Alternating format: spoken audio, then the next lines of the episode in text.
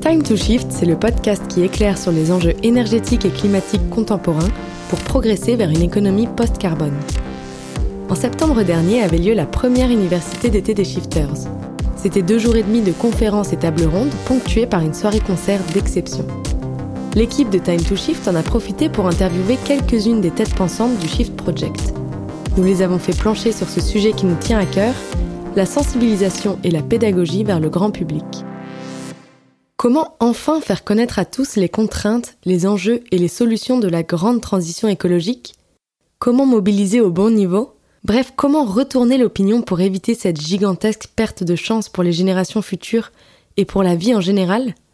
Habité de ces questionnements graves et naïfs, l'équipe de Time to Shift a rencontré le triumvirat du shift, j'ai nommé Mathieu Ozano, Jean-Marc Jancovici et Geneviève Ferron-Creuset. À travers trois interviews au long cours, nous vous proposons de découvrir le flot de leurs pensées. La parole est libre et décontractée, et c'est maintenant Geneviève, vice-présidente du Shift, qui nous embarque vers d'autres rivages. Notre première question concerne les méthodes de communication du Shift Project. À l'origine plutôt concentrée sur l'information aux élites dirigeantes, l'association tourne de plus en plus ses feux vers le grand public, avec des discours imprégnés de psychologie du changement et de récits de la transition. Comment en êtes-vous arrivé là? Alors, je suis pas certaine qu'on y soit complètement quand même. Alors, c'est vrai qu'au début, le shift, l'intention première était réellement justement de sensibiliser les dirigeants. L'idée était de créer une sorte de, Davos du carbone et d'alerter les dirigeants avec cette idée précisément qu'ils n'avaient pas accès à une information ou ils n'étaient pas dans une disponibilité euh, mentale euh, ou dans un univers qui euh, permettait d'avoir accès à cette information, en tous les cas de la traiter convenablement. Et donc c'était déjà cette volonté de de changer un peu les croyances, quoi, au fond. Et on est bien dans le domaine de la psychologie, c'est que des croyances sur une croissance illimitée, sur que le changement climatique, euh, c'est pas quelque chose de, de sérieux. Hein. Je parle de ça euh, il y a quand même quelques années, il y a dix ans. Et euh, ensuite, euh, ce qui est très intéressant, c'est de voir que sans cesser le dialogue avec les dirigeants qui est absolument indispensable, et dans les dirigeants, j'entends euh, à la fois les, dirigeants économiques, politiques et, aussi les, les médias, euh, il est paru euh, indispensable d'envoyer un message de mobilisation beaucoup plus large euh, et c'est les shifters d'une certaine façon. Et pour, que ce message puisse passer, il y avait l'impérieuse nécessité de rester sur l'ADN du shift qui est très qualitatif, exigeant en termes d'études, de données. Euh, on n'est pas dans la pensée magique, même si on est radicaux, mais on n'est pas dans la pensée magique. Mais de mobiliser, et donc de mobiliser une énergie qui est euh, celle de la jeunesse, des citoyens, enfin en gros de tous ceux qui, sans se sentir appartenir à une classe d'élite, ont quelque chose à dire et surtout à faire. Donc c'est ça qui, alors je ne sais pas si c'est psychologique, mais de toutes les façons, ce sujet-là, il est quand même pour moi au service d'un nouveau récit à bâtir. On est bien dans un, c'est une bonne histoire qui fait bouger les gens. C'est pas les statistiques, c'est pas de dire qu'il y a 30% ceci, cela et que oui, c'est très bien d'avoir des chiffres fiables et, encore plus maintenant euh, où on se rend compte que on est dans une désinformation permanente. C'est très bien que le chiffre reste euh, au-dessus de la mêlée dans sa ligne et dans son exigence, mais on voit aussi qu'on est en train de bâtir un nouvel imaginaire et donc euh, plus il y a de personnes qui adhèrent, plus il y a de relais et, plus ça devient performatif, plus ça va produire du réel.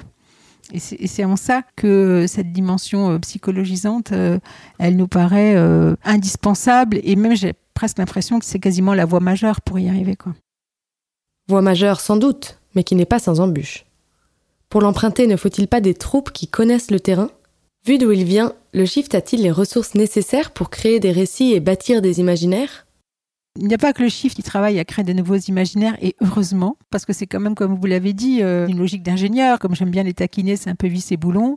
Mais c'est très honnête intellectuellement. Et cette honnêteté euh, intellectuelle, elle est, elle est très appréciable. Il n'y a, a, pas de séduction, il n'y a pas de manipulation. Et voilà les faits tels qu'ils sont. Mais cet imaginaire, il faut qu'il soit nourri.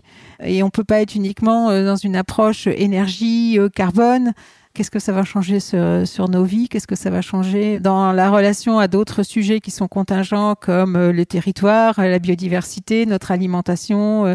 Et on voit qu'avec le PTEF, on est vraiment rentré dans cette maille-là.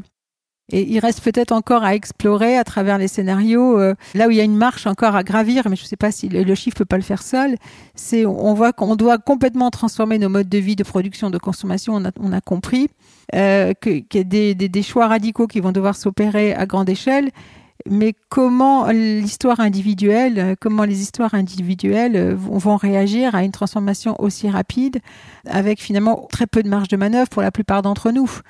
Il faut faire attention à pas créer du désespoir, il faut faire attention à pas créer de, un sentiment d'impuissance et d'abandon. Et là, euh, pour élargir, à mon avis, aux sciences sociales, il faut aller beaucoup plus loin euh, dans l'exploration, euh, peut-être même des neurosciences. Si je le dis autrement, c'est votre génération, c'est la mienne aussi, mais ça c'est surtout la vôtre. Hein. Alors je m'adresse à des plus jeunes, hein, pour les auditeurs qui ne voient pas. Mais c'est à votre génération qu'il appartient d'inventer une civilisation. C'est juste énorme. On est les premières générations depuis, depuis toujours à considérer l'effondrement dans une perspective historique. C'est jamais arrivé parce qu'on a les moyens de savoir, parce qu'on est équipé. Donc on a cette conscience de l'effondrement et donc on a cette perspective de bâtir une nouvelle civilisation, mais finalement avec euh, énormément de croyances et de, de, mémoire de forme qu'il faut déconstruire, qu'il faut euh, donc recontextualiser par rapport aux informations qu'on reçoit. Et ça, c'est évident que ça peut pas être uniquement un, discours euh, technologiquement centré ou scientifique, ou c'est pas, c'est juste pas possible. Il faut mettre autre chose. On est quand même des êtres humains. Bâtir une nouvelle civilisation. En voilà une perspective aussi mystérieuse que vertigineuse. La vice-présidente du Shift Project pourrait-elle nous passer sous le manteau quelques indices sur les plans du chantier? C'est un questionnement philosophique et éthique avant tout. Qu'est-ce qui va faire civilisation? Est-ce qu'on a encore une communauté de destin ou pas? Est-ce que c'est le repli sur soi et est-ce qu'on revient dans des logiques de fermeture et de rapport de force? Parce que l'accès aux ressources, principe de réalité, on est quand même des, primates, quoi. Donc on est quand même des prédateurs. Donc il n'y aura pas de ressources, assez de ressources pour tout le monde. C'est des logiques tribales et ça va se jouer à quelle maille Ça, je suis incapable de le dire. Mais les États continents euh, commencent déjà à se refermer parce qu'ils ont un espace vital beaucoup plus fort que nous mais on voit bien qu'à notre échelle, ça peut être que, l'échelle européenne qui est pertinente. Euh, donc, soit c'est ça, soit au contraire, on considère qu'on a quelque chose à faire encore collectivement.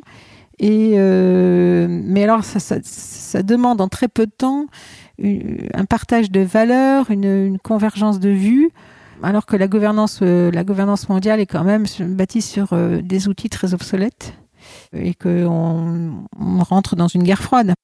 Mais peut-être que ça, c'est une étape nécessaire on comprend que ce sujet-là est un sujet de souveraineté, est un sujet de sécurité économique, est un sujet politique. Quand on voit le budget de l'armement qui remonte, on se dit bien que les enseignements qui en sont tirés sont quand même très clairs. Maintenant, est-ce qu'il y aura ensuite une étape où on comprendra que c'est collectivement qu'on peut y arriver ou pas? Et cette étape viendra quand? Ça, j'en sais rien. Et euh, oui, effectivement, le débat, il est intime, mais c'est avant tout un questionnement euh, philosophique et, éthique sur euh, qu'est-ce qu'on veut faire en tant qu'espèce humaine, qu'est-ce qu'on veut faire de nous, quoi. Note de la rédaction. Pour creuser le sujet des grands récits politiques qui s'affrontent dans la nouvelle ère climatique, nous vous recommandons le petit ouvrage Où atterrir du philosophe Bruno Latour, boussole clairvoyante et qui fait écho à la réponse précédente. La fiction peut poser un cadre accessible à tous pour susciter ses réflexions. On a donc demandé à Geneviève si elle avait en tête des exemples de récits qui aident à bâtir ces nouveaux imaginaires dont nous avons besoin. Les exemples que j'ai s'apparentent plutôt à des contre-exemples. J'ai l'impression que le récit sur lequel euh, les, imaginaires euh, sont en, comment dirais-je, sont encore alimentés, c'est un peu des récits de la contre-culture des années 60-50. Euh, c'est des imaginaires de science-fiction. Par exemple, le tourisme spatial, la colonisation de la, Lune, de Mars, etc., euh, c'est vraiment la science-fiction et que ça nourrisse des, projets industriels euh, dans une volonté clairement de faire sécession. On n'a plus rien à faire là, donc on s'en va. Et quand on voit ce que fait Jeff Bezos ou Elon Musk, ou, ce rêve d'immortalité, ou ce, ce, fantasme de l'IA, euh, le transhumanisme, etc. Donc on voit quand même c'est des, films ou des références littéraires ou des films des années 60. Hein. C'est les livres de Philippe Dick, euh, euh, c'est Kubrick, le 2001, lycée de l'espace, et euh, c'est toute cette espèce de volonté de toute puissance et d'immortalité. Et ça commence à produire du réel, puisqu'il y a clairement des investissements colossaux qui partent dans cette espèce de récit qui, moi, m'interpelle à un moment où il faut, bah, partout où on va, on touche les limites de la Terre, et donc Qu'est-ce qui reste euh, Je vais répondre à votre question. Qu'est-ce qui reste? Eh ben, Il reste une forme d'intériorité. Est-ce qu'on peut faire mieux avec moins? Donc c'est cette idée de... On n'a jamais tenté ça. Mais il n'y a rien qui nous permet de nous projeter dans... C'est ce que les Grecs appellent sophrosum, c'est-à-dire la tempérance. En fait, c'est une pensée platonicienne, c'est le beau, le vrai, le juste. Mais euh, on n'a pas de, de, récit, on préfère la démesure. Tout ça, c'est parfaitement ennuyeux, cette espèce de sobriété, de frugalité. Et il n'y a pas d'œuvres et de récits qui sont euh, réellement puissants, à part quelques philosophes. Euh, à l'échelle de la planète, à l'échelle du monde, c'est rien du tout. C'est et je suis assez surprise de voir qu'on n'a pas réussi à produire un, mouvement de désirabilité vers cette forme de peut-être de tempérance, de sobriété, mais qui est aussi puisque les limites physiques, on les a atteintes, il reste des limites euh, extraordinaires à explorer dans notre cerveau, euh, dans, dans, les neurosciences, dans notre rapport au vivant. D'ailleurs, on comprend même pas la nature. On est complètement des, on, détruit notre environnement beaucoup plus vite qu'on ne le comprend. Donc, de toute façon, il y a des branches entières de, de du vivant qui disparaissent avant même qu'on sache que ça peut éventuellement, qu'on fait même, on en fait partie. Donc je suis très étonnée que euh, des imaginaires qui soient sur le sur cette compréhension du vivant et sur cette compréhension de notre intériorité, de notre spiritualité, finalement sont, sont considérés comme étant des modes mineurs. Et puis, il y a, il y a tout, alors il y a, il y a, des sujets qui sont plus sur le droit des minorités, sur le droit des femmes, qui, qui ont commencé à avancer. Donc ça, ça va dans la bonne direction. Est-ce que ça va rejoindre un courant de fond ou une rivière souterraine beaucoup plus puissante pour justement repenser nos, simplement nos, nos, notre présence dans la toile du vivant il faut vraiment aller le chercher, hein, ces références. Euh, donc un grand récit euh, puissant qui embarque tout le monde, euh, je ne l'ai pas encore identifié. Il y a pourtant des lieux qui font vivre un nouvel imaginaire politique, les ZAD. On a demandé à Geneviève ce qu'elle en pensait. Alors eux, ils se confrontent au réel, eux, ils font le chemin. Ça peut être intéressant pour montrer qu'il y a des alternatives. Il y a des alternatives dans des modes de vie, dans du renoncement, dans de la frugalité, dans des, des vies communautaires mais c'est pas nouveau. Je veux dire, on avait déjà cet imaginaire euh, dans le Larzac. Euh, la communauté de Christiania au Copenhague euh, s'est créée dans les années 70. C'était une ville libertaire, une ville libre. Il y a toujours eu ces îlots de, de, de résistance et d'expérimentation, mais ça n'a jamais permis d'agréger. sauf que là, avec la contrainte précisément, parce qu'à un moment, il y a un principe de réalité, c'est que l'énergie va coûter, elle sera moins abondante, elle coûtera plus cher, et comme c'est simplement ce qui nous propulse, c'est peut-être dans les pays du Nord. J'essaye un peu de me projeter. Euh, les pays du Nord, est-ce qu'il y aurait des exemples euh, en termes de partage de la valeur, de maturité sur euh, des, des, des, modes de vie, euh, sur des technologies Est-ce que ces pays-là, mais c'est des tout petits pays, puis ils ont une très forte cohésion sociale. Donc, et puis sinon, j'ai envie de vous dire, ben c'est la Chine. Hein, c'est très simple. Hein, c'est trois heures d'écran par jour. demain en Chine, alors ça, est-ce que c'est un imaginaire désirable? Non, mais ils ont ils ont inventé le crédit social. Demain, ils sont tout à fait en mesure d'inventer le crédit carbone, il suffit de savoir ce que vous consommez, et puis on vous dit, voilà, ça, ça peut être un très bon film de science-fiction. Euh, Black Mirror, euh, de toute façon, pourrait le faire. Terminé, là, on est le 20 du mois, vous bougez plus, quoi. Mais ça, c'est ces imaginaires-là, il y en a un, hein, c'est le meilleur des mondes. Hein. Certaine façon, euh, vous couplez le meilleur des mondes et 84 et Orwell, et puis euh, on y est. Mais j'ai pas l'impression que ça, ça rend désirable. Si la question est de vous dire comment est-ce qu'on se meut et qu'on invente une civilisation, c'est des imaginaires quand même qui sont, euh, qui sont très noirs. Et si on était 3 millions, 4 millions, 5 millions, je pense qu'on y arriverait très facilement. Mais étant 7 milliards et demi, et si on veut embarquer tout le monde, ça va être beaucoup plus compliqué. Effectivement, ça fait pas rêver. Mais alors justement, que nous reste-t-il comme levier pour fédérer un maximum de personnes et parvenir à enrayer le changement climatique? Pour moi, la, mère de toutes les batailles, c'est pas la lutte contre le changement climatique. La mère de toutes les batailles, c'est l'éducation. Parce qu'on ne peut pas agir sur quelque chose qu'on ne comprend pas. Et en plus, notre capital d'attention, en ce moment, je peux vous dire que ça, c'est un marché. Alors, c'est un marché illimité. Hein. Tout le monde a compris que on allait nous l'appliquer de toutes les façons possibles. Et il faut vraiment rentrer en résistance parce que à part notre créativité, notre intelligence, notre cerveau, notre capacité euh, de penser la complexité et de la penser en mode collectif, je vois pas comment on peut faire. Donc, soit c'est une petite minorité qui va trouver une façon de traverser au sec, je sais pas comment. Ça a l'air quand même de partir dans cette direction et les autres vont être les damnés de la terre. Mais ça rejoint ce que je disais au début. Soit on a une communauté de vie ensemble, soit on l'a pas. Et cette question-là, elle va être tranchée dans les 20 ans. Et d'ailleurs, on voit que je m'éloigne un peu du sujet du shift, mais quand on voit le vaccin Euh, il faut donner le vaccin. Euh, L'urgence, c'est donner le vaccin à tout le monde et gratuitement, parce que de toutes les façons, euh, c'est soit on arrive à combattre l'épidémie ensemble, soit ça va rester des foyers où des variants vont encore émettre, euh, enfin se répandre. Donc on voit bien que ces sujets-là, ils sont collectifs et que ça sert à rien d'avoir des logiques égoïstes ou euh, sectorielles ou régionales. Là, euh, comme dirait Romain Gary, il faudrait que le matin on se lève et qu'on avale une pilule d'humanité pour se comporter de façon civilisée, quoi. Faut un universalisme concret, réinventer les lumières. Et réinventer les lumières, mais en base zéro, si vous voyez ce que je veux dire. Un éco-humanisme dans lequel on aurait réglé déjà nos comptes sur euh, qui a fait quoi, qui est responsable de quoi. On a une dette vis-à-vis des émergents, donc il faudrait. Alors, je dis pas qu'il ne faut pas avoir ces débats-là. Je pense que ces débats-là sont très importants et on voit d'ailleurs qu'ils polluent énormément. Enfin, on voit que ça, ça, grippe énormément cette nouvelle civilisation à venir parce qu'on règle nos comptes. Voilà. C'est très bien de régler ses comptes et de dire les choses, mais maintenant il faut quand même réembarquer encore une fois sur un autre projet qui soit collectif. Pour l'instant, euh, les projets sur lesquels on réembarque, c'est des rêves technologiques, c'est des rêves de démesure et les contre-projets d'éco-humanisme, c'est de la sagesse quoi, mais on n'est pas encore une espèce sage. À titre intime, vous pouvez bouger, mais à titre collectif, à part la coercition, je vois pas comment ça va pouvoir se faire. Histoire de finir sur une note plus légère, on a demandé à Geneviève l'image ou la métaphore qu'elle préfère utiliser pour créer le déclic.